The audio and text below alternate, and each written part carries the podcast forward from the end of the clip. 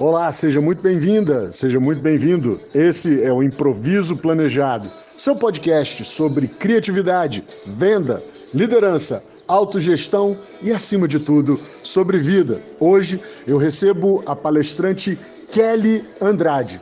A Kelly tem uma forma muito especial de ensinar as pessoas a enxergar a vida. Fica com a gente, vai ter muita luz para tua vida nesse podcast. Kelly, bom dia. A gente está gravando hoje, sábado, 9 horas da manhã. Muito bem-vinda, muito obrigado pelo seu tempo. Bom dia, Marcelo. É um prazer enorme estar aqui com você. Muito, muito obrigada desde já pelo convite e pela oportunidade de contribuir com você e com tantas outras pessoas. Ah, maravilha. Obrigado, obrigado mesmo. Kelly, eu sempre faço uma pergunta para todos os meus convidados é uma pergunta padrão, a turma já ouviu outros podcasts e ela vai se repetir, queira Deus, ao longo de tantos e tantos episódios que a gente ainda vai gravar. A pergunta é: o que é que você diria para esse povo lindo que nos ouve? O que é que eles não deveriam fazer em casa? Entendendo que esse em casa é a vida, de um modo geral. O que é que você diria hoje para daquela famosa frase: crianças, não façam isso em casa? Eu posso falar isso com base na minha experiência de vida. Então, não façam em casa aquilo que você não gostaria que fizesse é, com você. Né? Então, eu, eu percebo, oh, Marcelo, dentro da minha vida, assim, uh, pessoas muito é, críticas e pouco motivadoras. Então, sejam mais motivadoras, sejam mais amantes uns dos outros, respeitadoras com as capacidades, limites do outro. Invista na potencialidade e não nos limites. Eu acho que isso faz total diferença. E as pessoas vão entender um pouquinho disso daqui para frente. Aqui, conta pra gente um pouco quem é você, o que, que você faz, é, com o que, que você lida, o que, que você formou. Conta, conta um pouco da sua, da sua história, da sua trajetória para nós. Então, Marcelo, é importante eu começar dizendo que eu sou uma amante da vida, é, apaixonada pelas imperfeições. Porque eu sei o que é ser imperfeita num mundo dito perfeito. Uhum. Isso, Olha. isso porque eu sou uma pessoa com deficiência visual de nascença e sempre fui colocada aquém daquilo que eu sou, simplesmente porque meus olhos não funcionam da mesma forma que as outras pessoas. Entendi. Para deixar claro para todo mundo, Kelly, é, hum. é, eu, eu tenho duas frases sobre coisas óbvias, tá? Uma é que o óbvio precisa ser dito. Um professor meu no segundo grau, coisa que nem existe mais. Hoje o povo entende isso como ensino médio. Então, um professor meu do segundo grau do ensino médio me falou: o óbvio precisa ser dito. É e uma, uma outra frase que eu conheço sobre isso é: o óbvio é uma das coisas mais difíceis de lidar. É uma, é uma das coisas mais complicadas da vida. É o óbvio. É, então, para todo mundo ficar bem antenado com isso, quando você fala deficiência visual, hoje você não enxerga absolutamente nada. Nada, hoje eu sou cega total. Uhum. Mas eu nasci com má formação dos olhos, associada a uma síndrome que chama Marfan, e eu enxergava pouquíssimo. Quando eu nasci, eu ainda enxergava um pouquinho. Ah, quando eu fiz uns 9 anos, eu fiz uma cirurgia que melhorou 20% do meu olho esquerdo. Então, tudo que eu enxerguei a minha vida inteira foi 20% do olho esquerdo. O olho direito nunca funcionou muito, uhum. assim, me deu uma capacidade visual. A, a, a luz não penetrou a minha retina, né, os meus olhos, e o estímulo é, luminoso para o desenvolvimento da visão é essencial, é porque meu, meu olho era fechado. Né? Então, essa primeira cirurgia abriu a íris e permitiu que a luz entrasse, e aí deu essa, essa trouxe essa melhoria à minha visão. E eu convivi com isso e convivo com a deficiência visual ao longo de toda a minha vida, mas tem 10 anos, 11 anos, né? Fez dia 24 de novembro, 11 anos que eu perdi a visão total. Caramba! Eu me aperfeiçoei, uhum. estou me aperfeiçoando a isso. Mas eu digo que na minha vida é proibido pessoas perfeitas. É, entendo, entendo quase que perfeitamente. Ah. Exatamente.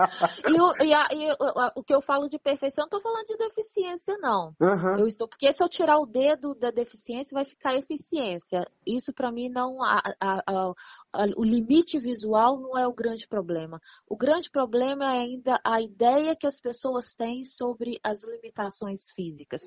Todas as pessoas universalmente falando, todo ser humano tem uma deficiência em si, que pode ser uh, mental, física, espiritual, uh, que pode ser de caráter, e aí é, tem uma vastidão. Aquilo que separa a normalidade da normalidade é uma linha tênue e fina que nos coloca numa condição é, de igualdade de igualdade, é, o que difere é que a minha deficiência é muito visível, é uhum. muito perceptível. Agora a sua talvez possa ser muito facilmente ocultada, entendeu? É, é, isso. Eu tenho uma reflexão sobre isso, é, chama pecado aparente, mas não é o caso aqui não, mas tem muito a ver. É, minha mãe trabalhou, Kelly, muitos anos como, como não exatamente na instituição, Tá? Ela era de uma empresa terceirizada que prestava serviços para essa instituição, instituição Benjamin Constant. E dentro do Benjamin Constant tinha um centro federal é, chamado CENESP, que era Centro de Educação. É, era Centro Nacional para Educação Especial. Então, dentro do Benjamin Constant havia uma série de estudiosos, pesquisadores, é, é, de várias áreas. Gente da matemática, gente da engenharia, é, mas que, que, não era engenharia só a parte de construção, mas inclusive é, é, pedagogos. A, a, turma trabalhava para desenvolver métodos educacionais para cegos, para pessoas com deficiência auditiva e, e de, toda, de toda sorte. É, que eles, que eles encontravam e havia necessidade de desenvolver alguma coisa e, e botar a aplicabilidade naquilo é, na educação. Eu não sei se isso foi absorvido ao longo de tantos anos, porque eu estou falando da minha infância. É, Para você ter uma ideia, minha mãe trabalhou nesse lugar quando ela começou a trabalhar lá, foi alocada e ficou lá durante quatro anos. Então foi dos meus eu tinha sete, exatamente, dos sete aos onze anos, aos meus, dos meus sete aos meus onze anos de vida, minha mãe trabalhou nessa empresa terceirizada. Na verdade, até em outras empresas, mas ela era querida lá, então eles, eles mudavam a empresa de contrato e pediam para contratar, recomendavam a contratação da, da, minha mãe. Então isso, isso me impactou muito nessa percepção de, do que, que é capacidade, porque eu conheci pessoas é, com deficiência visual total, como a sua hoje, mas que nasceram com essa condição e que eram exímios músicos, por exemplo. Sim, sim. Né? É, e aí eu, eu, eu, eu, quero te pedir, por favor, para você contar um pouco da sua linha do tempo, não é muito natural da, da minha, da minha conversa aqui, mas para a gente entender a trajetória, assim, de quando a quando, como é que, o que, que você foi fazendo ao longo da vida até você chegar nesse, nesse é, capítulo final da, da, pouca visão que você tinha para um, um outro mundo, eu imagino. Não sei se é correto falar isso. É, na, na, sua narrativa e até diante do seu ponto de vista. Então, por isso eu queria que você, queria não, quero, que você, você conta pra gente assim um pouco da, da, da um pouco da tua adolescência ali, como é que, como é que você foi infância e tal, uhum. é, e como é que você desenvolveu até o ponto enquanto você tinha alguma visão, né? Sim, sim. Uh, eu só quero é, ressaltar uma coisa antes de eu contar essa linha do tempo. Claro. A importância do, dos institutos é, de aprimoramento para pessoa com deficiências. Por exemplo, o Benjamin Constant é um centro de referência no Brasil inteiro e até nas Américas é, para pessoas com deficiências visuais, né? Então, assim, é, vale muito a pena esse investimento. É, quem quiser conhecer melhor pode entrar no site do, do Benjamin. É um site rico riquíssimo para professores, é, quem está buscando aprimoramento para trabalhar com pessoas com deficiência. É, é assim incrível, é um site incrível, é super acessível e vale muito a pena você é, descobrir um pouco mais desse universo, porque aí isso reduz né, os julgamentos, os preconceitos e as limitações que às vezes a gente coloca uns nos outros. Agora voltando, e parabenizar sua mãe também pelo excelente trabalho aí, que eu tenho certeza que ela contribuiu muito para tudo isso. Era um trabalho muito humilde de verdade, Kelly, mas a é. minha mãe, ela, ela, apesar disso, ela era extremamente querida.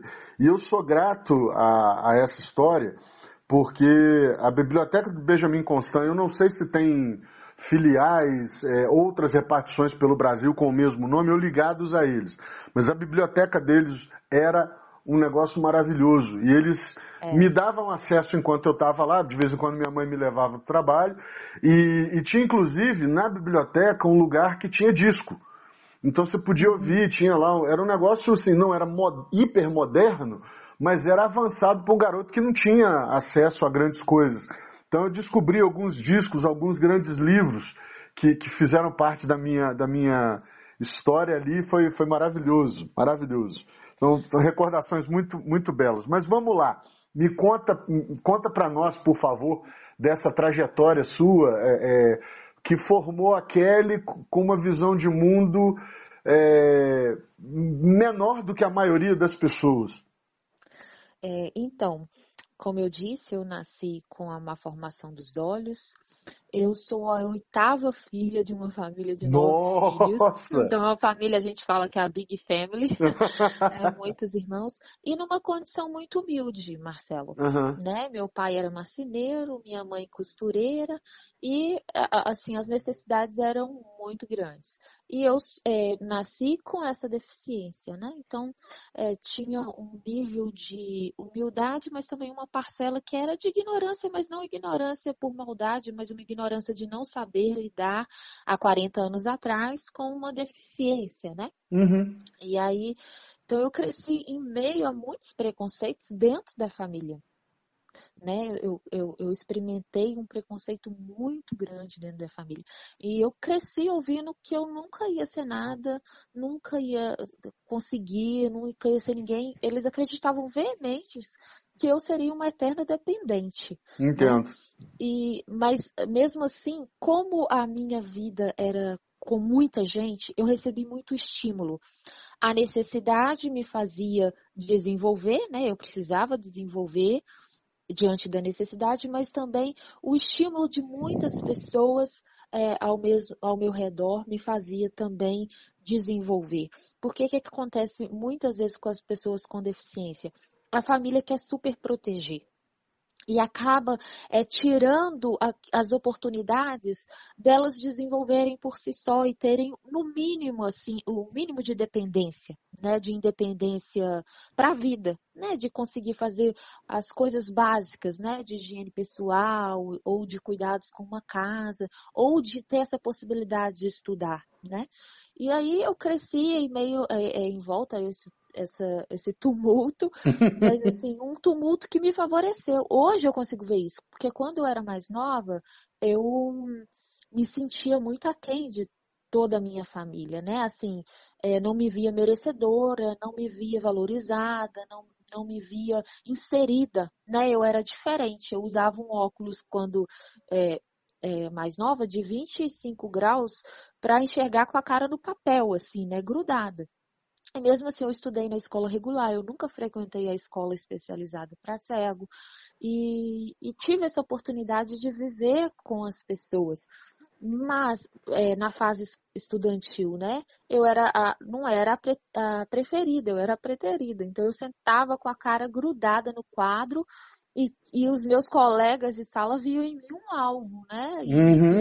e, e jogavam bolinhas, giz, né? É, eu eu, com o óculos eu tinha, né, a fisionomia um pouco diferente, né, do, do, convencional. Então tudo, tudo isso causou assim muitos traumas, muitas, muitas rejeições. Você chegou a pegar, você chegou a pegar aquele apelido cruel do, do famoso fundo de garrafa. Fundo de garrafa, era isso, isso mesmo. Ah, eu, eu, eu não tive amigos, eu não tive amigos na escola, nem amigas que, que, que tivessem uhum. um, uma. É é, acho que um grau, a gente chama de grau, né? um grau tão elevado nos óculos, mas, mas tinha. Uhum. Né? E assim, é, não precisava ter uma coisa, é, é digamos assim, é, é, muito, muito fora do padrão, não. Bastava ter os óculos naquele tempo Sim. que já. Né? Aliás, isso foi tão forte que Herbert Viana fez uma música chamada Óculos, dos Paralamas do Sucesso, sim, que é amada e querida, cantada até hoje, a plenos pulmões em qualquer show. É, e, eu imagino com 25 graus como é que, como é que devia ser o tamanho da lente e tal, é. o que, que ela provocava, é, é, ou de curiosidade e ao mesmo tempo de preconceito na, na molecada naquele tempo. Era, assim, era, era, um, era muito.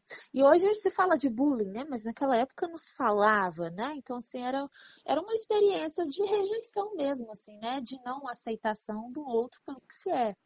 Né? O valor era muito reduzido ao, ao, ao que era aparente, né? Uhum. Assim, no estereotipo.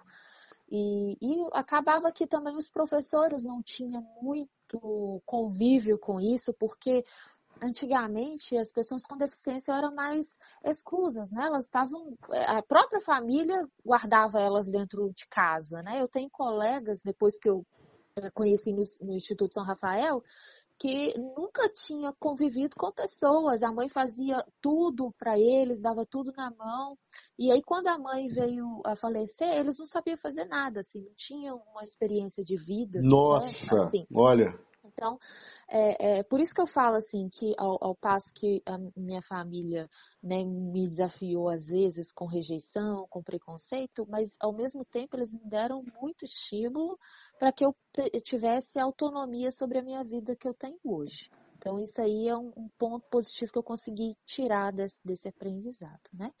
E ah, depois eu fiz a cirurgia, melhorou um pouquinho, mas eu sempre tive muita dificuldade, porque o, o, como eu era, chama visão subnormal. A visão subnormal é você não ver, mas também não enxerga, assim. Você não é cego, mas também não enxerga. E aí isso torna o preconceito, às vezes, muito maior, porque às vezes dá ideia para as pessoas que você está fingindo que você é, não vê. Como assim? Porque às vezes a, as letras é, para uma pessoa é, subnormal elas não ficam coerentes, né? É, elas não, não, criam uma frase, você não consegue, elas se misturam. Mas às vezes você vê um, um mosquito é, e consegue identificar.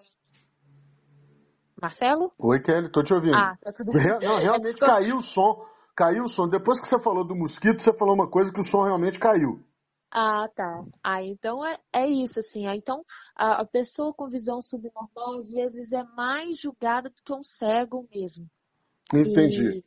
E, e aí eu, eu fui me experimentando muita, fui muito depressiva, muito deprimida na adolescência, porque eu não me sentia é, acolhida pela família, não, não tinha muitos amigos, né? É, é, socialmente, apesar de estar sempre inserida em ambientes com muitas pessoas, na igreja, em casa, né? Sempre em ambientes muito cheios de pessoas, mas você, você estar com pessoas não significa que você esteja acompanhada. Às vezes você está sozinho no meio da multidão. Cazuza já, canta... Cazuza já isso, cantava sobre solidão a dois. Cazuza é, já, né, o poeta Cazuza já falava sobre isso com maestria.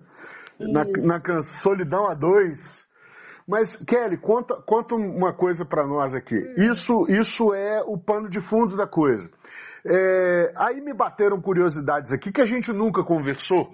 Uhum. E, e, aí eu vou perguntar na Tora. Você teve educação regular, ou seja, é, essa educação regular, para quem não sacou, escola normal. Isso, escola e normal. E você repetiu de ano? Nunca repeti de ano. Putz, Graças Chupa a, a sociedade. Nunca repeti de ano, mas assim, eu é, eu tive muitas dificuldades. Por Imagino, exemplo, eu vim uhum. aprender, eu vim aprender português mesmo, algumas coisas depois de, de velha, assim, né? De velha, de jovem, uhum. por, pelo meu interesse. Porque não fazia sentido um ponto, um acento. Eu não enxergava, então não fazia sentido. Não, não entrava. Entendi. E como a, os professores não estavam preparados para ensinar para o meu caso, né? Uhum. Então era, é, era muito mais difícil. Aí quando eu estava já no, no Que surreal emprego, isso! E, e só ouvindo você ah. falar que eu, eu, eu, dei uma risada aqui, não quero dar uma de, de é, ah, não deveria, não. É que assim, é tão óbvio quando você uhum. fala agora, e como a gente nunca tinha conversado, eu falei, gente, é um negócio assim, olha, e, e eu imagino o, o, você tomando zero e tal, porque você provavelmente escrevia direito, mas não botava um acento aqui, um ponto ali, uma é, vírgula lá. É, porque é. não era do teu campo visual. Não, matemática, né? Aquelas coisas assim, foram bem desafiadoras. Uhum. Bem matemática, desafiadoras. então, com os sinais, olha é, só. É, é. Para uma pessoa com visão subnormal é bem difícil, assim. É, quando não se tem estratégia, né? Hoje já tem muito material desenvolvido, muitas uhum. coisas, então assim facilita demais. Né? Se os pais com crianças com deficiência buscarem escolas que têm esse olhar mais humanizado, empático, eles vão encontrar é, coisas assim maravilhosas que vão levar os filhos deles para um outro nível. Assim, que massa! Agora eu, eu, eu, reforço, Marcelo, é importante o estímulo precoce, desde lá da infância, o pai e a mãe colocar essa criança para frente, uhum. entendeu? Porque isso Entendo. faz total diferença na minha vida. Se faz, se faz pros, pros imperfeitos, digo, ditos perfeitos, imagine para as crianças que têm que lutar com, com, com graus maiores de dificuldade, vamos chamar assim, trazidos por, por qualquer é, é, questão de saúde ou, de, ou mesmo de um, de, de um acidente, alguma coisa do uhum. tipo. E Kelly, isso foi é, para o seu ensino, ensino fundamental e aí você vai para o segundo grau. O segundo grau você chegou a fazer ele noturno, foi é, é, diurno, como é que foi? Aí já a adolescência chegando. Sim, eu fiz noturno, inclusive. O primeiro ano do segundo grau, né, do ensino médio, eu fiz diurno ainda, mas depois a necessidade, né, eu tinha que trabalhar para sobreviver. E você começou a trabalhar né, já na adolescência? Com 16 anos, 15 para 16 anos eu comecei a trabalhar. É, fazendo estágio na Begatrans, na Olha. empresa de transporte de Belo uhum. Horizonte.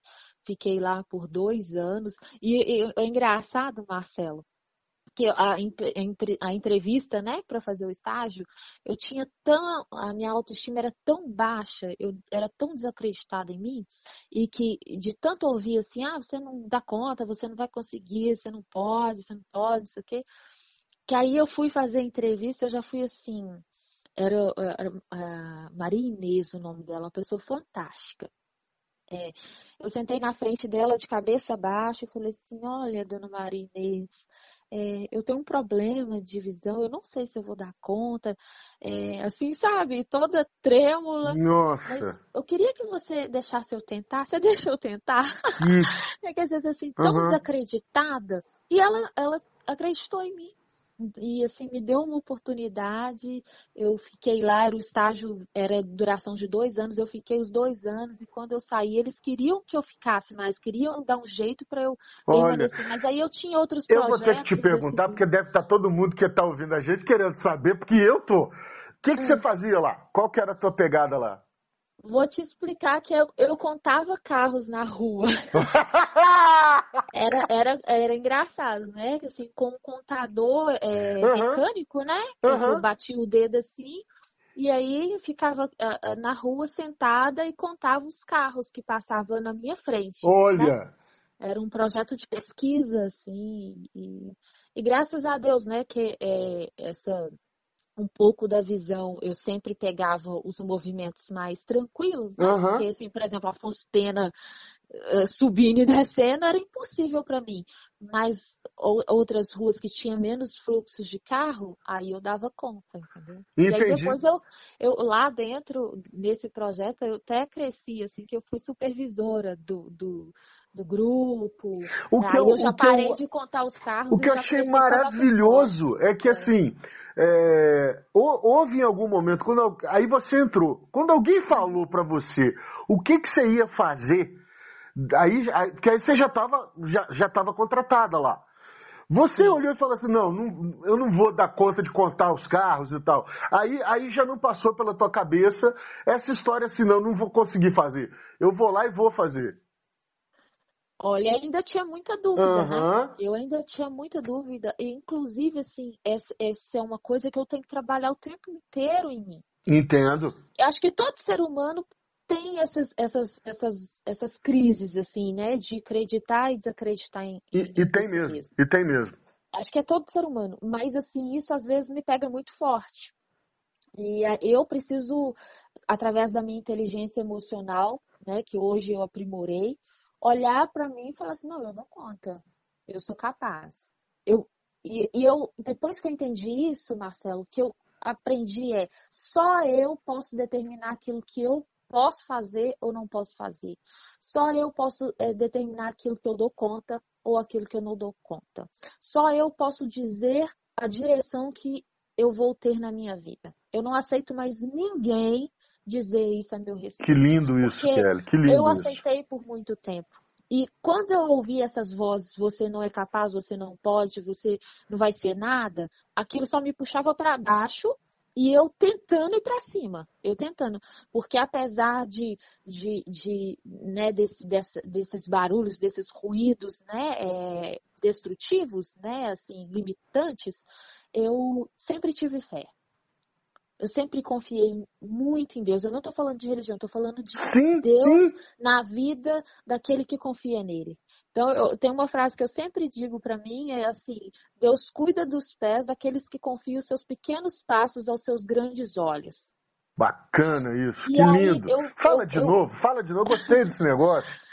Deus cuida dos pés é, dos, desculpa, de, é, Deus cuida dos pés daqueles que confiam seus pequenos passos aos seus grandes olhos. Que legal isso, que legal. E, e eu acho que é por aí, sabe? Porque quando a gente tem fé em Deus, Ele dá perseverança. Em meio ao barulho externo, Ele está dizendo: Não, você dá conta, você dá conta, eu estou com você, prossiga. Então é, é, isso que eu sempre, apesar de todo o barulho em volta de mim dizendo o contrário, eu sempre me peguei, né, me apeguei à voz interna da minha alma, da minha fé, né, e sempre busquei Deus direcionamento. Então assim, ah, você, eu não posso? Peraí que eu vou vou poder sim. E estudei, é, fiz a, o segundo grau, depois né, é, trabalhei, fiz a faculdade de música.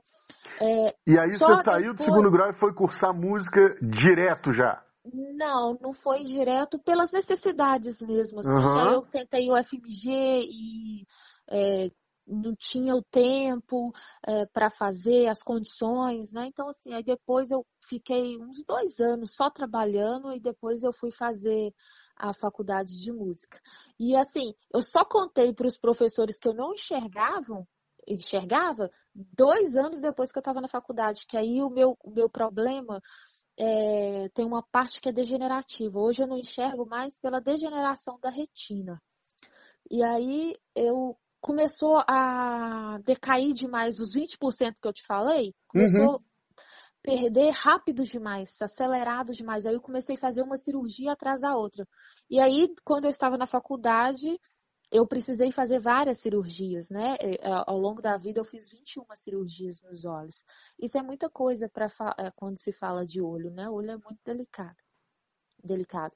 E aí eu tive que assumir, olha, não enxergo, mas eh, se não fosse isso, eu estudava tanto em casa para chegar lá e dar conta do meu serviço, daquilo que eu tinha que apresentar. É, então foram bastantes desafios aí. É, em 2009 fiz a faculdade de música, trabalhava, trabalhei com música em igrejas há algum tempo. Uhum. Depois, 2009 eu perdi a visão total e fui para um processo de reabilitação, né? Reabilitação é, com a nova realidade. Eu, eu preciso dizer que foi um momento muito difícil na minha história, porque cada vez eu fiz 21 cirurgias, né? Cada vez 21, que eu entrei na... Kelly, nossa! É. E cada vez que eu entrei naquele bloco cirúrgico, eu cria que Deus poderia fazer o grande milagre. E aquilo, né, eu alimentava a Sim, minha alma é sua com fé, essa esperança. Exato, é sua fé é. E, e é sua. É por isso é. que né, tá bem, é sua fé. Ninguém tem que interferir, ninguém pode interferir nessa questão. Até porque não ofende, não, não, não muda a vida de ninguém. Até se Deus fizesse um milagre, ia mudar do jeito que você estava esperando, ia mudar a sua vida. Né? Exato. Exato. E aí não aconteceu, não foi do jeito né, que eu desejei. E, e, mas uma vez eu conversando com Deus sobre isso, né, assim, eu falando, ah, Deus, eu me frustrei, porque a, a, eu, a gente precisa ser honesto, né? Então, ah, Deus, eu, eu tinha fé, tinha esperança, tinha é, convicção que o Senhor poderia reverter esse quadro a qualquer momento, e eu ainda creio, cara, eu preciso dizer que eu ainda creio. E, e Deus falou no meu coração exatamente essas palavras, Marcelo. Kelly, eu não fazer a sua vontade não significa que eu não esteja fazendo milagres. Então eu entendi assim que toda a minha vida, toda a minha história e tudo que eu faço todos os dias, todos os momentos, na, na, no, nas coisas pequenas e nas coisas grandes, é um grande milagre que Deus está realizando. Que massa, e que, nesse que bacana, tempo, que legal. E nesse tempo ele quer me usar desse jeito. Mas deixa eu dar uma pausa aqui, porque você pulou Claro. uma, umas coisas que a gente já vinha conversando em outros momentos e tal.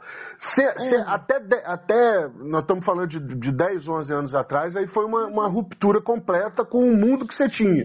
Mas você chegou a Sim. trabalhar na companhia aérea. Em que, que momento foi isso? Eu trabalhei é, de 2001 até 2009. Trabalhei lá. É, fui emissora de passagem, Aham. locação de carro, né? Uma grande empresa, né? É, assim, que eu tenho uma gratidão profunda Aqui, eles, nós não porque- fazemos Ah. propaganda, mas se você quiser falar o nome, fica à vontade, tá? Não tem, tem Não, censura, na não. realidade, na realidade eu preciso é, reconhecer, é porque é uma terceirizada aqui da América, da Hertz, né? Aham. que é a empresa Spicchione. E assim, é uma empresa familiar e que eu tenho uma gratidão Eles têm uma casa de câmbio muito conhecida também. Isso, Uhum. exatamente, né? No- nos shoppings. Ah, que legal. E, e aí é que tá. Se você não falasse, eu jamais ia saber que eles têm essa operação.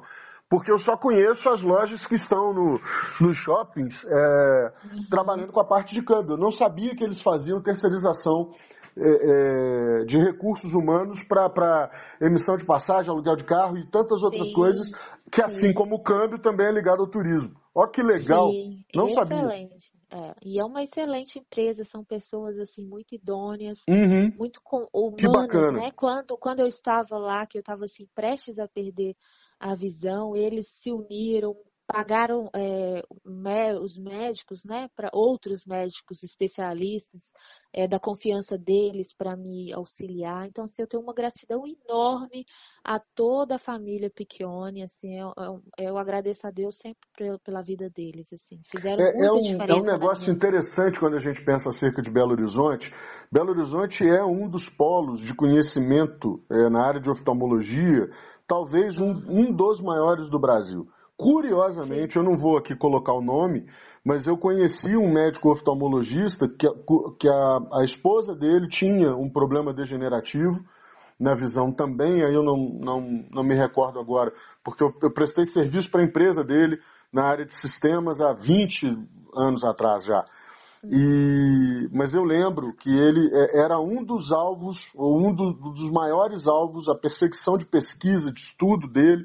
Ele era aquele tipo assim, que ele era doutor, doutor mesmo.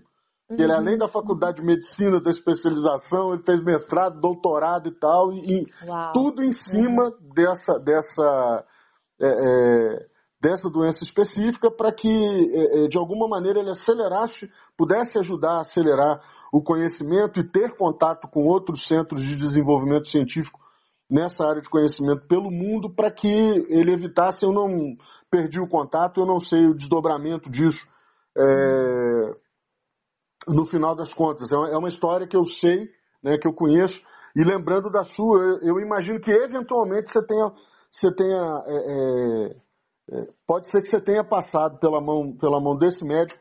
Em off a gente pergunta, eu mato essa curiosidade aqui, porque Tá. é, é importante não ficar também assim sendo indiscreto com, com histórias paralelas. Mas Kelly, que, que coisa, você ficou 11 anos nessa, né, ou quase 10 anos, né? Na verdade, nessa, É, nessa empresa. 10 anos. Isso. E foi assim, foi uma experiência maravilhosa. Lá eu aprendi muito. Inclusive, só, só retomando uma história passada, que eu falei com você que eu não, não aprendia, aprendi os sinais, né? Os acentos e tudo. Uhum. E eu sempre fui assim uma amante da leitura, mas não, não fixava, né, nisso assim. Então, eu, apesar de enxergar muito pouco, eu sempre estava com o livro na mão, enfiado com ele na cara, assim, né, é, para tentar ler alguma coisa. E aí, quando eu estava no meu segundo, uma segunda semana dessa lá da, da empresa Piccione, um dos diretores me chamou para levar um relatório para ele lá e eu conto isso assim com muita gratidão, não é criticando, não, pelo contrário, agradecendo. Uhum. E aí eu escrevi ideia sem acento. Hoje ideia não tem acento, mas na época lá tinha acento. Quando eu cheguei lá e mostrei o, o papel para ele com um resumo, lá tinha escrito alguma coisa na margem. Ele falou assim: Você não sabe que. É, não, é, a, a, eu acho que era a ideia mesmo, que toda a palavra assim, assim, é acentuada. Aí eu falei assim, balancei a cabeça, né, toda sem graça, porque assim, era recém-contratada, né? E a minha insegurança era muito grande comigo mesma. E aí eu falei assim, nosso Deus. Aí o que que isso me fez? Eu tinha dois, dois caminhos. Ou eu me encolhia até pedir demissão, pedia para sair, ou eu caía para dentro.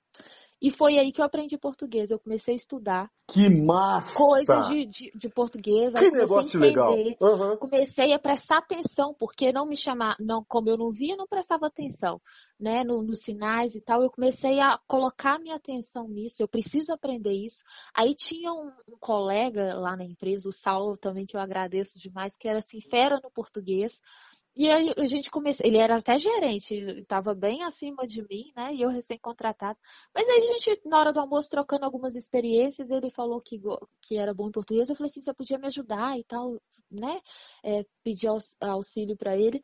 Aí ele começou a me dar pequenas dicas de português, mandava todo dia, assim, alguma pequena dica de português. Aí outros colegas ouviu a gente conversando sobre aquelas pequenas dicas e falou assim, não, me manda também, me, me passa também, compartilha comigo também. Que legal, Por fim, virou um projeto na empresa. Olha porque, tipo assim, só. não era só uma coisa minha. Todo Uhum. mundo tinha aquelas, aquelas mesmas dúvidas, as mesmas dificuldades. Eu vou te assim, falar, virou eles tinham, que botar super- essa, eles tinham que botar esse projeto no Facebook, no, no WhatsApp e tal. Porque até hoje. Kelly, até hoje. Muito bacana. Que legal, que coisa bacana, que coisa bacana. Kelly, É, Eu acho que a gente tem que aprender, Ah. assim, tudo que eu entendi na minha vida, você precisa estar aberto para aprender alguma coisa. Esteja atento ao que está acontecendo à sua volta, porque tudo que acontece está tentando te ensinar algo. uhum, Só que às vezes a gente, na nossa correria louca desse mundo capitalista e de tudo mais, das nossas próprias escolhas e prioridades, né? Que às vezes a gente também fica só delegando e transferindo responsabilidade e não assume as nossas, né?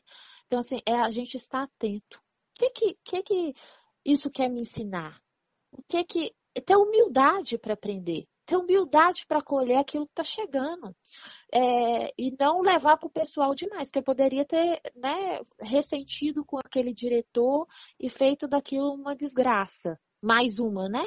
E não.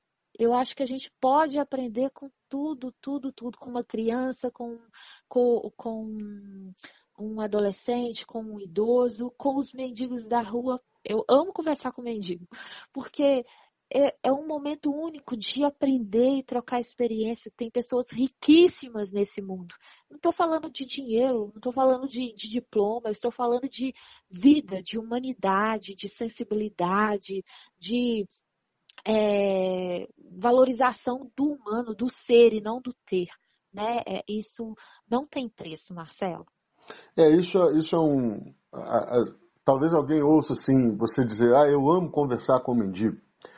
E não é a falta, só a questão da conversa, assim, né? É, é que a gente imagina que as pessoas nessa condição elas estejam completamente desligadas da realidade, da, da, da- do que é um viver digno, né? Com, com um teto sobre a cabeça, um- alguma comida na mesa, etc. É, eu tive alguns choques de realidade conversando com pessoas que moram em situação, que moram na rua, que estão em situação de rua, enfim. É, uma vez, atrás da Central do Brasil, tem um terminal rodoviário, tinha pelo menos, que levava os ônibus, para várias linhas de ônibus para a Baixada Fluminense.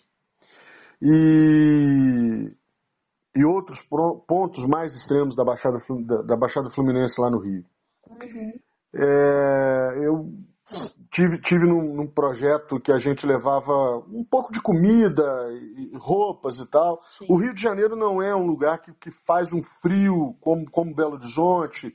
É, Curitiba, por exemplo, é um lugar que faz frio para danar, meu pai eterno. São Paulo também é outro lugar, quando bate o frio o negócio é feio. O Rio tem os seus momentos, mas é muito curto. Mas ainda assim, a, a população de rua sofre. Uhum. E a gente foi lá, fez esse trabalho tal, e um, um cara que sobrou para conversar.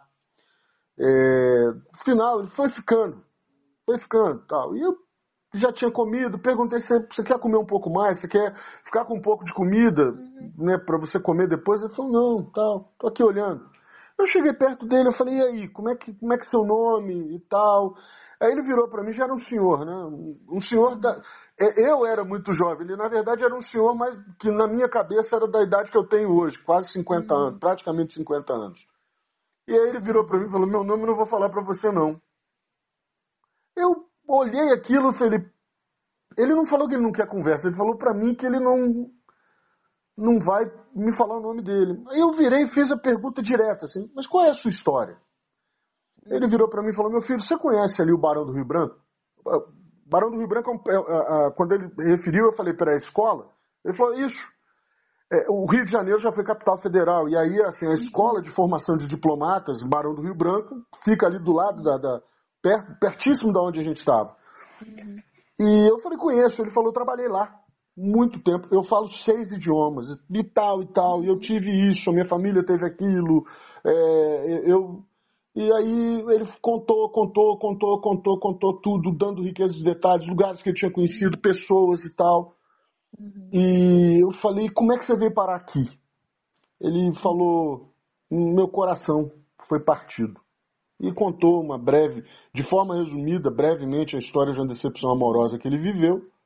E com aquela decepção amorosa, envolvia uma traição com alguém que era muito próximo e que ele jamais imaginaria imaginava aquela cena e tal. Ele falou que ele saiu de casa quando viu com a roupa do corpo, nunca mais procurou ninguém e nunca mais se permitiu ser encontrado. E aí no final ele falou: Por isso que eu não digo meu nome para ninguém. Uau. Pesado, não? É, é, pois é. E, e assim, a, a, a, que às vezes a gente espera a resposta das pessoas mais é, preparadas, bem vestidas, e muitas vezes, Marcelo, eu esperando num sinal para atravessar uma rua, ou prestes a bater em algum lugar assim, né, inesperado, uh, na maioria das vezes, quem auxilia é uma pessoa com condição de rua, um morador de Kelly, rua. Porque caraca. às vezes as pessoas bem vestidas passam pela gente e vai embora vai embora. Eu não estou dizendo que são acha... todas, uhum, mas, mas várias é... vezes na minha vida uma pessoa, é, um morador de rua, estendeu a mão, foi me ajudar, me ajudou a atravessar, uhum. me evitou de bater, de cair num buraco, me evitou, né? E, e você história... acha que isso é muito ah. pelo fato das pessoas, entre aspas, normais, da... ou as pessoas, entre aspas, perfeitas, elas estão num, num, num, estado automático tão grande que elas nem enxergam literalmente a necessidade de alguém perto. Exato, muito, muito, muito. Não é assim que as pessoas oh. ignoram que você, que você, é, ou melhor, que as pessoas queiram não te prestar ajuda. As pessoas simplesmente nem veem que você está ali. E, e como Mas... você está? Seria isso? É, eu acho que tem os dois casos. Tem a, a, falta da empatia, né? O desejo de, de realmente estender a mão e ajudar. Exato, de não Aliás, querer vou, ajudar, vou, de ver, mas não querer se envolver. Uhum. Vou, até, vou até aumentar mais um, uma situação. É, a falta de empatia é uma situação, o, autom, o automatismo humano é outra situação. Porque as pessoas. Sabe quando eu tô andando na rua, Marcelo, é, batendo a minha bengala, né? Me direcionando pela bengala, as pessoas videntes param na minha frente esperando que eu mude o meu sentido e não elas. Meu pai então, assim, eterno. Elas esperam a bengala achá-las para você é. ver que tem um obstáculo e você mudar a direção. Isso, em vez delas, tipo assim, tá vendo que eu estou vindo no meu caminho, né, lá na, na faixa é, é, contínua, né, que é o uhum. sinal tátil, eu estou vindo com a minha bengala e tal. Pra então, quem não, dela... Pra quem não sabe, é aquele tijolinho vermelho instalado na calçada, minha gente. Exato, é o sinal tátil. Uhum. A, o, a, havia, só para também já explicar um pouquinho, aquela que tem os sinais retos, assim, os, as ondulações retas, é, é, a faixa contínua. Então, ela está dizendo para o cego, você pode conduzir, pode continuar. Agora, quando tem os pontinhos, é, é um sinal de alerta. Ou você muda a direção, ou você, spa, ou você para, que é quando você chega para atravessar uma rua, uhum. ou na porta de uma garagem. Sempre vai ter esse sinal de alerta. Então, é tipo assim, fique mais atento do que você precisa para você não se colocar em risco. Aí, só voltando então à história, ou, ou a pessoa não tem empatia, ou a pessoa está no, no, modo automático dela que não vê, não vê mesmo, ela não consegue ver aquilo que está acontecendo ao redor dela. Então, esquece, se você estiver numa condição de risco, você vai cair mesmo. E outra coisa é a pessoa não saber como ajudar. Então, muitas pessoas querem ajudar, mas não sabem como ajudar e acabam se omitindo, não fazendo nada porque tem medo, tem vergonha, tem receio de estender a mão. Então, são esses três fatos. Mas uma coisa é real, que eu sinto que uh, as pessoas em condição de rua têm uma, uma, uma sensibilidade, estão atentas ao que está acontecendo, talvez seja pela situação dela, né, de risco também, de estar vulnerável ali, ela consegue também entender os outros vulneráveis. Né? Entendi. Então, a gente continuando na sua história, minha querida Kelly, 99 é o ano derradeiro. Ali. 2009. Dois, é, desculpa, falei 99, perdão. É, então, 2009 é, é, o, é o teu ano derradeiro de uma Kelly. Até ali, você era uma Kelly. Era uma Kelly. Dali depois... para frente foi outra. E, e esse ano, evidentemente, as pessoas que já estão ouvindo a gente sabem que foi o ano em que aí a visão foi embora de vez. Mas eu lembro que numa das conversas nossas, você falou assim, uhum. assim, Marcelo, eu tive um apagão anterior, que foi como se fosse assim um test drive do que, que, do que, que eu ia enfrentar e não sabia. Exato, assim, você outubro... Conta, você uhum. conta disso, assim, antes, antes, do, antes do, do, do desfecho final dessa parte, é, você conta pra gente dessa, porque me foi muito tocante, assim, essa, essa vez que a gente conversou e você me falou desse, desse blackout, mas que foi momentâneo. Então, quando, quando eu fiz 19 anos, 18 para 19, é, assim, começou essa degeneração progressiva acelerada, né? Vinha perdendo, perdendo, perdendo, perdendo a visão.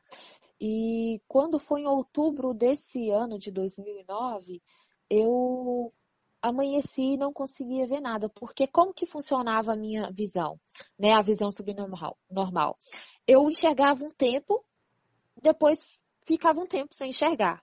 Tipo assim, eu enxergava cinco minutos, depois ficava uns 15, 20 segundos, até um minuto assim, sem enxergar. Então eu tinha que parar, ficar quietinha, até a visão re recuperar ali, o, o, o sistema nervoso recuperar e fazer conexão com o olho novamente, né? E aí a visão voltava. Era assim. Então, o meu dia a dia já estava muito desgastante essa, essa essa questão, né? Assim, que eu trabalhava cinco minutos, eu tinha que parar para recuperar a visão.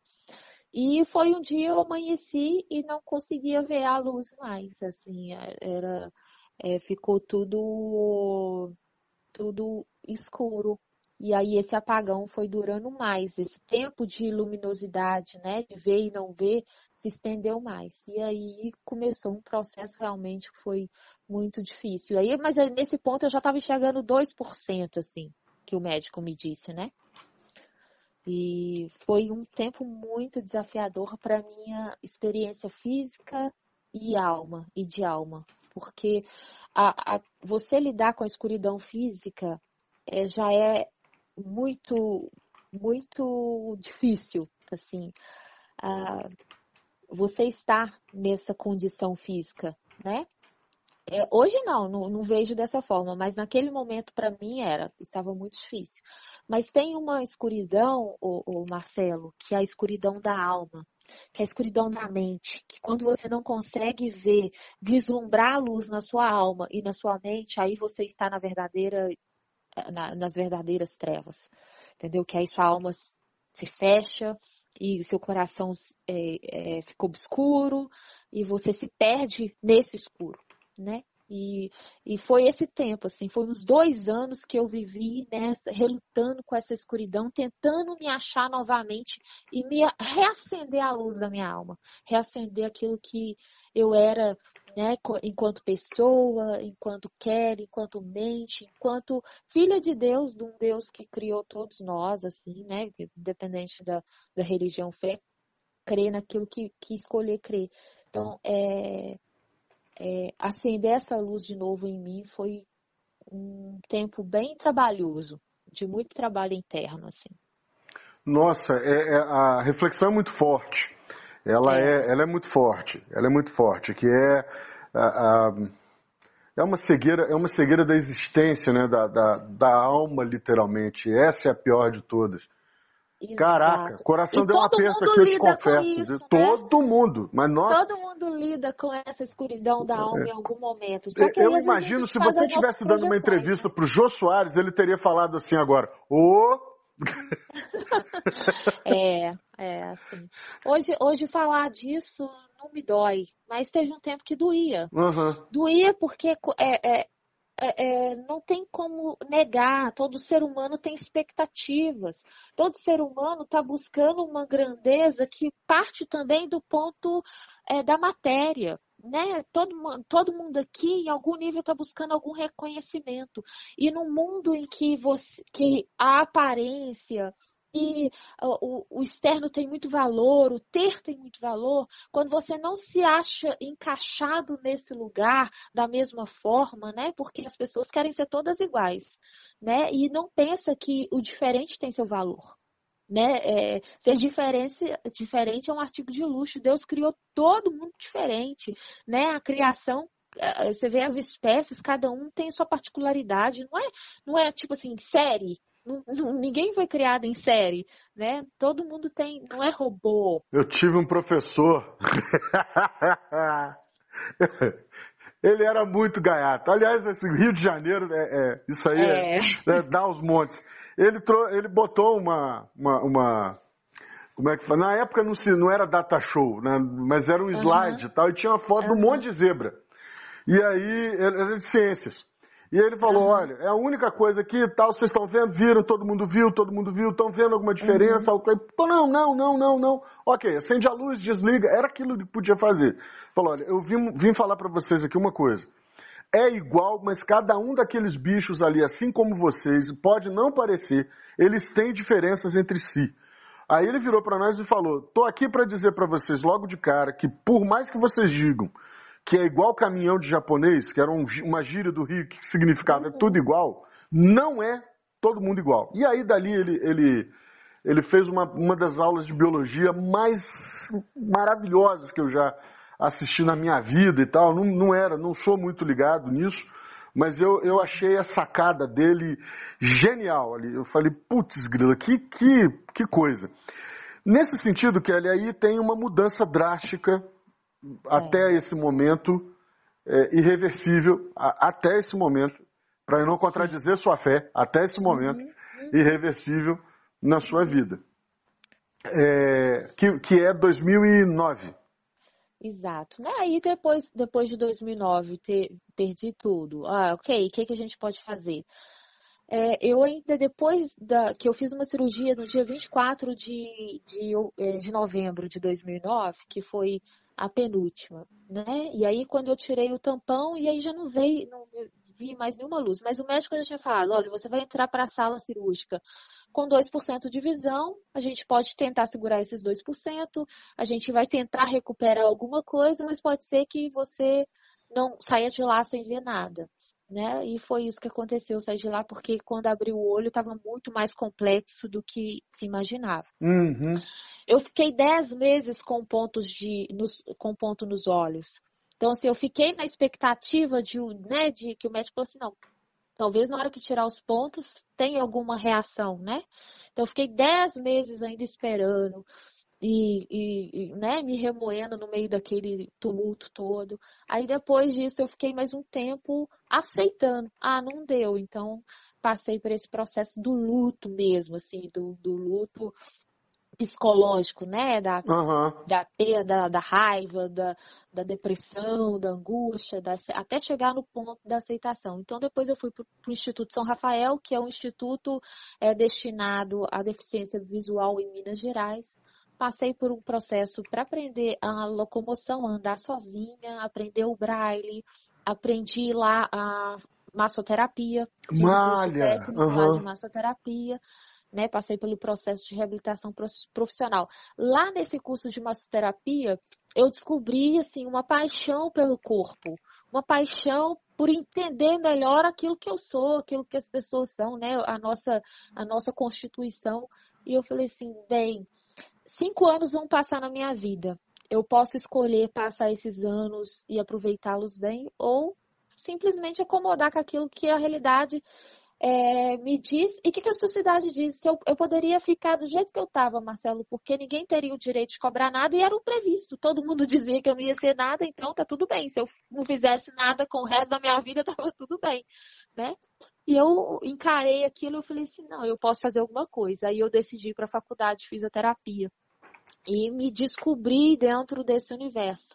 Descobri assim que eu sou apaixonada pelo cérebro, cérebro pela mente humana, pela pela, pelo como que nós tão perfeitamente funcionamos e como uma parte quando não está legal compromete todo o resto, né? Então aí eu fui estudar, me desafiei, não foi fácil porque as universidades também não estão preparadas, né, para receber uma pessoa com deficiência.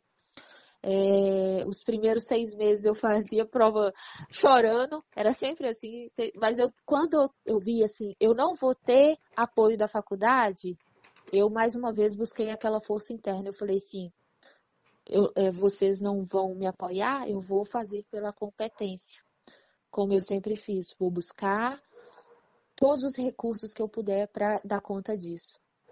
E, e graças a Deus deu muito certo.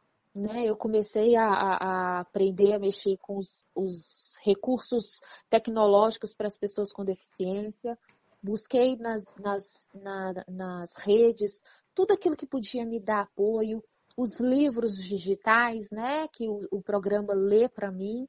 Então eu tenho um programa no celular e no computador que lê tudo que, que legal. que- isso isso que foi uma uso. coisa, isso foi uma coisa que me, me quase eu caí da cadeira. Que porque foi assim, teve um dia que você me mandou mensagem pelo Uhum. WhatsApp e eu fui e digitei e fui embora. Vida seguiu. Aham. Kelly, eu tive um desespero, porque do nada, já um bom tempo depois eu lembrei, eu falei, Marcelo, você mandou uma mensagem de texto para Kelly. A ignorância aqui não intuiu que você tivesse um programa que iria ler, né? Eu fui no celular, quando eu lembrei, eu já tirei o celular, o celular caiu da mão e tal, e quando eu vi já era tarde demais assim para apagar e tal, e aí, só que aí, quando eu abri, é, eu vi que você me respondeu com texto. Falei, uai. É como bom carioca. Eu falei, uai. É muito Uai. carioca mesmo. Aí eu falei, ah, aí eu, ah, meu pai, certamente ela tem um programa para isso. Deixa eu te contar um caso. É, eu tenho uma pessoa, uma conhecida relativamente próxima, eu vou fazer um jabá aqui, chama Brigadeiros da Carol. Uhum. Dia que você tiver afim de comer um brigadeiro aqui em Belo Horizonte, e não, não tem jabá nisso aqui não, tá? E aliás, e aliás, eu vou fazer uma piada muito sem graça, porque assim, a Carol nem vai ouvir isso. A Carol é deficiente auditiva. Linda! Ah. Gente boa pra caramba, Entendi. tal, bem humorada e além de Aham. tudo faz brigadeiro e cada um melhor que o outro. Hum, Mas gente boa demais da conta. E, e já aconteceu comigo é, a furada de, da insensibilidade de mandar mensagem de áudio pra Carol. Ah, acontece. Entendeu? Ela me Uhum. mandou um monte de emoji, rindo, tal, não sei o que, sem dizer o que que era.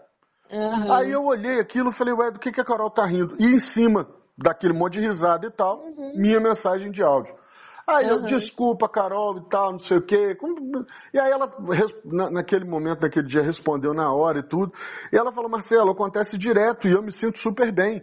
Isso me dá a ideia de que as pessoas que me conhecem, ou às vezes não, é, uhum. me veem como uma pessoa normal, e eu sou isso, normal. Eu, eu, assim, é, é, achei isso maravilhoso. E, e, foi mais ou menos num período que eu assisti um, pelo YouTube um humorista, falar o nome dele também, que é, é, é uma coisa pública. Ele, ele chama Neil Agra. E, e uhum. teve um cara que, que ele começou a notar que, que ia praticamente em todo show dele. Ele, ele fez muito show em São Paulo, e todo show o cara tava lá, e o cara é cadeirante.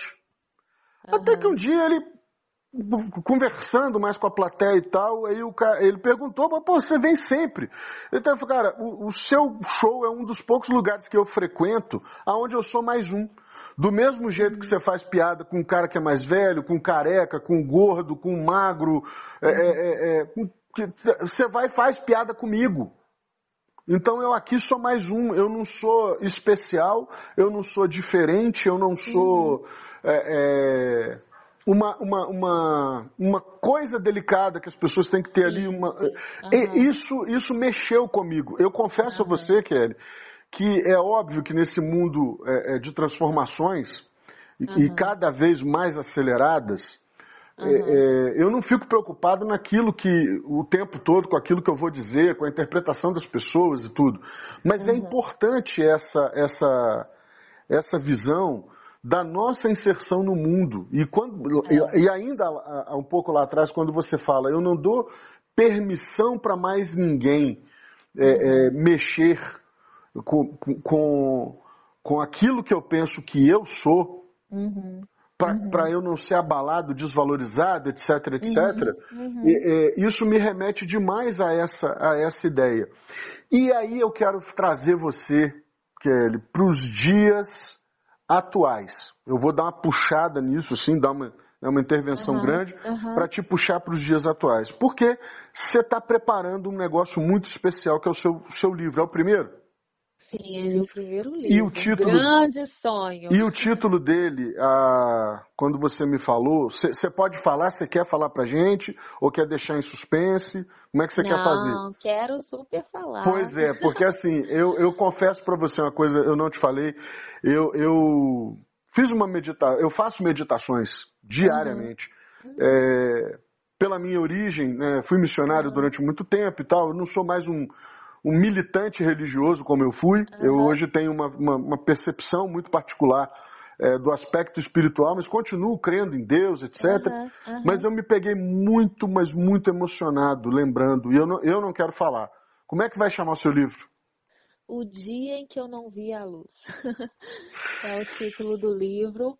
Por quê? É, vou ter que voltar só um pouquinho. Por favor antes, quando eu falei que, quando eu fiz esses 18 para 19 anos que eu fui ao médico, ele falou: ah, daqui tá perdendo os 20%, então é degenerativo e tal. Eu passei a dormir todas as noites com a luz acesa, porque assim eu saberia se eu estava enxergando ou não. Então, quando você falou lá daquele dia, né, que do apagão, foi esse dia que eu acordei e não vi a luz e isso assim me trouxe um grande impacto, né? E esse livro eu são recortes, não é uma é, é, autobiografia, né? Uhum. É um, são recortes das minhas histórias, assim, de, desses pequenos trechos e começa parte desse momento do dia que eu não, não vi a luz. Então eu, eu relaciono esse dia em que eu não vi a luz com essa escuridão que todo ser humano em algum momento se de, é, bate de frente com ela, se encontra com ela, a escuridão da alma, uma crise, uma doença, uma enfermidade. E todos nós tem um dia que não conseguimos ver nenhum tipo de luz, né? Que a escuridão chega, chega no físico, aí a gente não consegue ver as possibilidades, chega na alma, chega na mente, chega nas emoções e o coração se fecha por completo. E uma outra coisa que me, me, me permeia nessa minha experiência, né, que eu dou muitas palestras, é que sempre uma pergunta é recorrente. As pessoas perguntam assim, Marcelo, o que você vê? Qual o seu escuro? Como, que é, como você vê? Como é o escuro que você vê? Isso me trouxe uma certa inquietação. É, qual, de onde parte essa curiosidade das pessoas? Elas têm medo do próprio escuro da alma? Elas têm medo de um dia estar nessa condição de se, né, física, de estar num estado de cegueira, ou elas têm medo do, do fechar dos olhos, né, do, do, do deparar com a, a morte e, e ficar ali naquele caixão que é escuro. Então, assim, né, o que vem depois, ou é a cegueira mental, qual, qual que é o medo das pessoas diante do escuro, né? E se a gente parar para pensar, Marcelo, a gente só vê a luz ao longo do, da vida, né? A gente nasce no escuro e morre no escuro. E a luz a gente só vislumbra nesse percorrer, nessa jornada, depois que abrimos os olhos aqui, né, do nascimento e fecharemos um dia. Então a gente precisa aprender a desfrutar dessa luz, mas não no sentido físico propriamente, porque tem coisas que né, não são tangíveis aos olhos. A gente não vai conseguir ver com os olhos, né? As coisas mais sutis, elas não, não são visíveis, elas estão no campo do invisível. Então, é, o livro, eu é um, um, livro muito reflexivo, assim, que convida constantemente a você absorver e se observar, né? Como que você lida com as suas próprias escuridões, né? Como você lida com as suas sombras, como você lida com a crise, no dia que a noite escura chega, que, a, que o dia mal vem, como que você se comporta, como você olha para tudo isso, você está preparado, você não está preparado, é, você é, tem algo a que você possa pegar, né? É, não é por vistas apenas. Né? A gente não vive só pelo que a gente vê, a gente vive também por um, algo que transcende a nossa experiência humana. E uma outra coisa que eu também reflito no livro é dentro da minha experiência sobre pontos de referência e obstáculos. Porque aquilo que para você pode ser um obstáculo, Marcelo, para mim pode ser um ponto de referência. E o esses dois estágios se alternam continuamente. Porque o ponto de referência me traz conforto e o obstáculo me desafia. Mas também o ponto de referência, né? Ele me traz é, comodidade, ele não me expande, enquanto o obstáculo me expande. O que, que é o ponto de referência? Porque para eu traçar um um caminho, eu preciso marcar alguns pontos de referência. E se eu saio desse ponto de referência, eu posso me perder. Mas muitas vezes as pessoas que estão à minha volta veem aquele ponto de referência como um obstáculo e querem me tirar daquilo ali. E aí eu perco uma experiência e ganho outra experiência. É interessante, Kelly, ah, como, é. como, como é, essa, é, essa visão de mundo, literalmente, que ela não uhum. depende dos olhos, né? Quando eu digo visão do mundo, né, ela não depende dos olhos. É, é interessante como essa perspectiva ela é presente na vida de muita gente. O, o, eu tenho cada vez mais pensado sobre a misericórdia, uhum. sobre ser misericordioso e sobre buscar a misericórdia. Eu, eu fiz uma, uma breve mentoria com um camarada que é bem, bem conhecido na, nas redes sociais, ele tem um, um, uma carreira bem sucedida é, no, no, no, mundo digital. E através de um amigo ele me, me procurou e a gente fez uma, uma mentoria é, breve. Mas eu, eu levei para ele essa necessidade. Por quê? Uhum. É, ele é um cara de números, muito objetivo, muito pragmático, uhum. é, muito papum. Assim, ó, uhum. o, que, o que você não consegue porque você é um molenga, porque você é isso, né? E, e, e tal. É, eu chamei a atenção dele para esse aspecto, a visão da misericórdia. É aquilo que, uhum. aquilo que para você parece muito fácil, para uhum. outra pessoa pode ser o maior desafio da vida dela e pode ser que ela deixe essa existência sem conseguir vencer esse obstáculo. E pode ser que em algum momento está tudo certo. Sim. Em algum momento você, você descobre que aquilo não é para você, ah, ou você vê que, que o preço a ser pago para atingir aquele, aquele patamar, para atingir aquela, é, é, aquele nível, seja de qualquer assunto que, que seja, ele, ele é muito caro. Ele vai te custar tanto quanto aquilo que você vai ganhar quando você atingir. Então, nesse sentido, não vale a pena. É, eu, eu, confesso a você que eu, de novo, estou muito tocado aqui, te ouvindo. E, e a gente está indo já para os finalmente.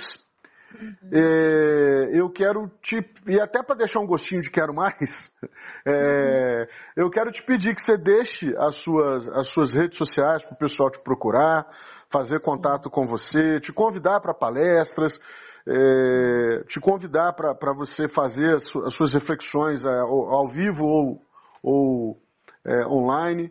Eu sei que você, além disso, você, ministra algumas aulas de música, você, tem algumas, algumas atuações até como, como terapeuta, mas eu quero deixar isso para um gostinho de quero mais, assim.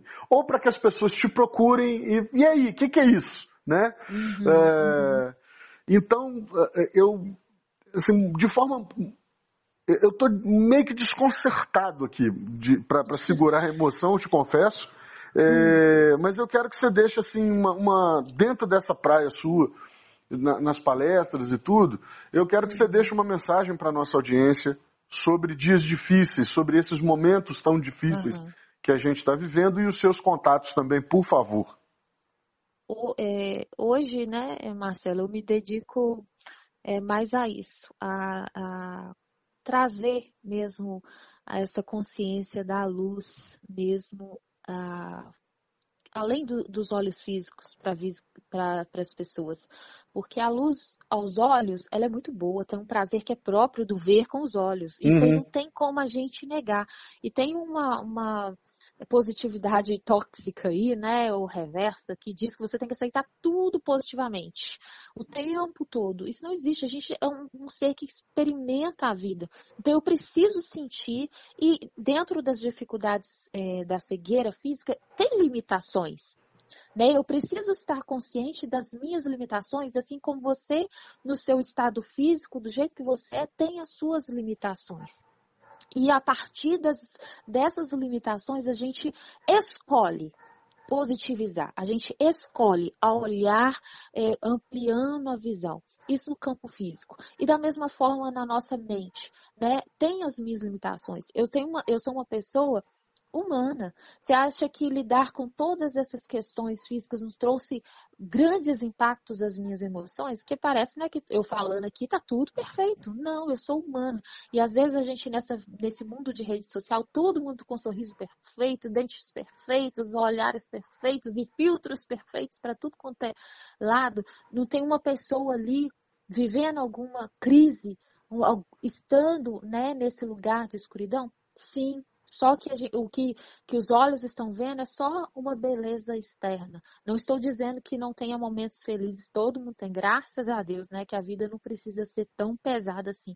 O que eu estou dizendo é que dentro da nossa vida, da nossa existência, existe as imperfeições.